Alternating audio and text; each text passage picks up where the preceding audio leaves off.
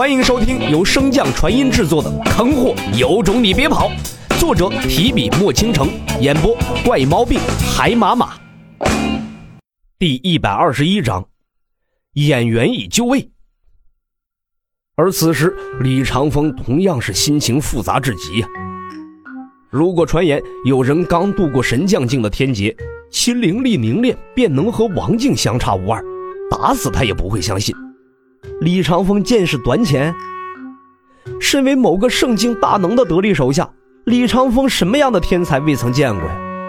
更何况李长风便是那个岁月黄金一代的见证者之一。那一代百花齐放，神兽现世。十大凶兽崛起，无数天才竞相追逐那屹立于世界之巅的位置。可纵使是这种盛大时代，李长风也从未听说过有人的灵力浓度竟然能高出自身一整个大境界的。不，不只是一整个大境界呀！若要深究洛尘的灵力浓度，定然不是初入王境那么简单。否则，洛尘体内的灵力也不会向仙灵之气转化。师傅，洛尘看着发呆的李长风，小心翼翼的询问道：“你怎么了？”被洛尘的话语拉回思绪，李长风正欲夸赞，却听洛尘抢先道：“我这灵力是不是很弱呀？”李长风闻言，嘴角一抽抽啊，看着洛尘那有些尴尬的模样，陷入了沉思。难道这小子真的不知道？不可能啊！刚才他还差点揭露我偷偷提升境界的事情。李长风故作严肃道：“你对自己的灵力有什么感受？”感受？这能有什么感受啊？洛尘偷瞄了一眼面色严峻的李长风，迟疑道：“我感觉我的灵力有些虚浮，可能有点弱。”洛尘对灵力有敏锐的感知吗？当然没有啊！野路子出身的洛某人连灵力层次的划分都不知道，又怎么可能对灵力感知敏锐呢？至于之前是如何分辨李长风护体金光灵力波动的，那还不是因为体内藏着一只白虎吗？当雷暴展开时，洛尘发现李长风并未受伤，内心颇为敬佩。这时，被骆某人按在漩涡中的白虎便悠悠地叹了一句：“境界看似和你相同，灵力强度却提高了那么多，当然防得住。”可从洛尘将光暗灵根融合后，漩涡便陷入了一片寂静，只有那团四不像的东西在转。白虎联系不上，洛尘自然不知道自己的灵力到底是个什么情况。虽然之前听白虎提过一嘴关于自己灵力的事情，可他在秘境中待了这么多年，说不定早就跟时代脱节了。洛尘也是左耳出右耳出，根本就没往心里放啊。如今李长风彻底陷入了两难的境界，在刚才的切磋中就能看出洛尘是个性子跳脱的人，轻敌更是常态。说实话，夸赞他吧，李长风就怕洛尘会更加不知天高地厚。早晚有一天阴沟里翻船，葬送了自己的性命。更何况自己家那傻丫头还倾心于他，这万一要再来个殉情，那岂不是摊上大麻烦了？虽然穆清雪是自己徒弟的女儿，可是这么多年看着她长大，早就把她视若己出了。青雨嫣又未曾醒来，这种挑女婿的苦活累活，自然是落到自己头上了。顺带一提。穆清雪的母亲青雨嫣跨界而回时神识受损，如今正在穆家沉睡休养中。既然实话实说，诸多弊病，那李长风索性也就拉下老脸，打算诓洛尘一把。哎，识破就识破嘛，到时候再找借口就是了。反正这种事又不是干了一次两次了。李长风在心中念叨一句，脸上的表情紧接着变化。严肃中夹杂着恨铁不成钢的愤怒，语气更是冷淡至极。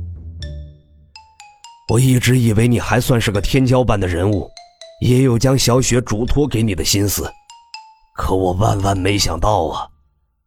说到此处，李长风慢慢起身，指着洛尘的鼻子骂道：“你算个什么狗屁天骄啊！彻头彻尾的骗子一个，外强中干，能有个屁的出息呀！似乎是不解气，李长风手中突出现一把拂尘，拿起便朝着洛尘抽来，一边打一边骂：“除了灵根多几个，你还有别的本事？天劫挺强，实力却弱成这样，一天天的还臭屁个不停，院中有哪个人的灵力不比不比你浓厚？”一向自信自恋的骆某人此时完全愣在当场啊！就连那一下下抽来的浮尘也忘了去躲避了。好在洛尘也是经历过心魔劫的人，道心无比坚韧，眼神也逐渐坚定起来。我不信，我们去武技院找首席弟子，我和他比一场。你也就能仗着灵根比别人多，跟别人比试了。灵根限制住你，还有其他能耐？罗晨倔强道：“我我去跟他们比灵力。”李长风慌怒之下口不择言，竟一时连古语都飙了出来：“比灵力，汝何不以尿自照？朽木不可雕也，粪土之强不可污也，实乃气煞我也。”李长风随手一挥，便从武技分院所在的山峰抓来了一人，对他道。报上你的境界，然后释放你的灵力。那名弟子茫然的看了二人一眼，好半晌才反应过来，随后急忙对着李长风施了一个跪拜之礼，喊道：“见过院长。”无需多礼，今日招你来，便是让洛尘见识一下我武技分院弟子的强大，你且好生发挥。那弟子朝着洛尘抱拳道：“洛师兄，请看。”说话间，便有一股极为浓郁的灵力流淌开来。如果说洛尘的灵力如同水入空杯，那这股灵力便如同粘稠的糖浆入水，瞬间便把杯中的水排挤了出去。灵力中那一股股仙灵之气，丝毫不少于洛尘，甚至是要更多一些。洛尘看着眼前的一切，不甘心地问道：“你，你是什么境界？”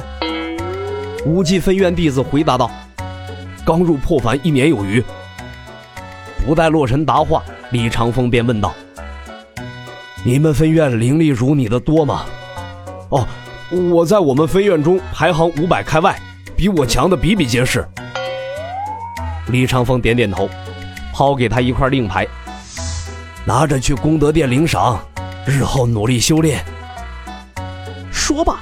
一挥手，便将这名弟子送回原处。洛尘直勾勾地盯着那名弟子原先所站的地方，眼神之中满是复杂呀。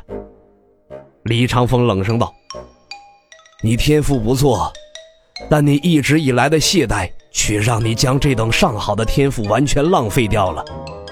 如若还想成为真正的强者，就要收起这副半死不活的模样。”洛尘闻言。果然不再迷茫，看向李长风的眼神也满是坚毅，其中似有熊熊的烈火和无尽的战意正在缓慢的爆发开来。师傅，帮我！李长风点头道：“明日开始，我会对你进行训练，只要你肯吃苦，定能补足先前的缺点。现在你该去炼丹分院学医了。”本集播讲完毕，感谢您的收听。如果喜欢，可以点击订阅哦，关注本账号还有更多好听的内容。还不快动动你的手指头！